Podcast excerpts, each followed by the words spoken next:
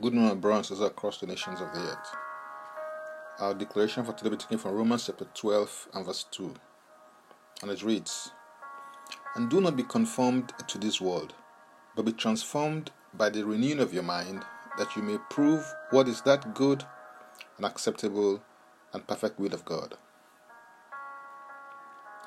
The admonition given in this text is not to conform, but to be transformed by the renewing of the mind. It is as this happens that you're able to prove the threefold dimensions of the will of God for your life.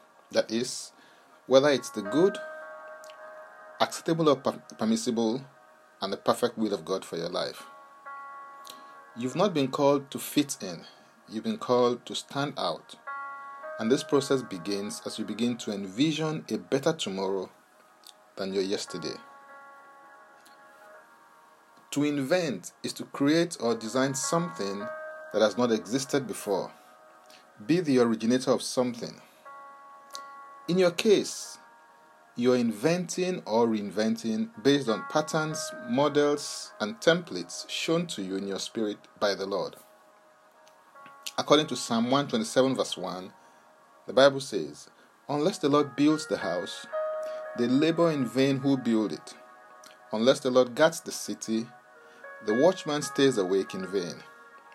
So, what you want to build or execute in a natural realm must first be captured by the eyes of your spirit and communicated to your imagination. There's a better version of you, and yesterday's version of you will not fit into today's world, just as today's version of you will not be relevant in tomorrow's world.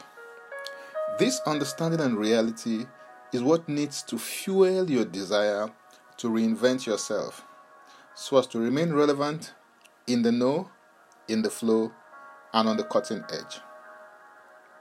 You see, life is a cycle of seasons, and in between the seasons is change.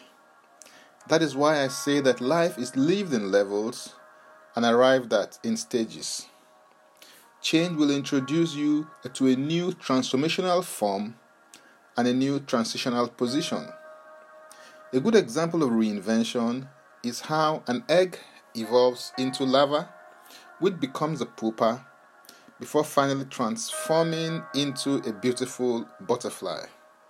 There is beauty and glory in you, but you will have to subject yourself to the rigorous process of reinvention before it manifests in due time.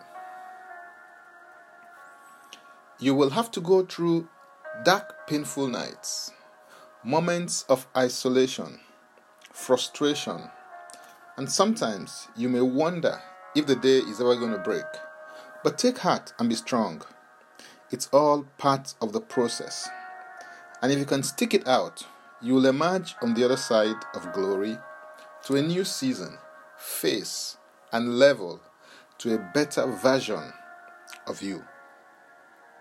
In the days that you live, methods of communication are changing, ways of doing business, methods of deploying ministry, and life as you knew it is changing to a new normal. Whenever change happens, a refusal to flow with change will render you obsolete, outdated, and irrelevant. One of the best things you can do for yourself at times of crisis or change is to adapt or change with change because doing nothing is not an option. Hallelujah. For more, go to my Linktree account, Francis Beku, and Francis Beku is a single word. Now let's take the declaration together and I stand in agreement with you as we do that. Father, I thank you because your plan for my life is to take me from glory to glory, strength to strength, and faith to faith. I receive grace to go through whatever I have to go through on my way to becoming who you've ordained for me to become.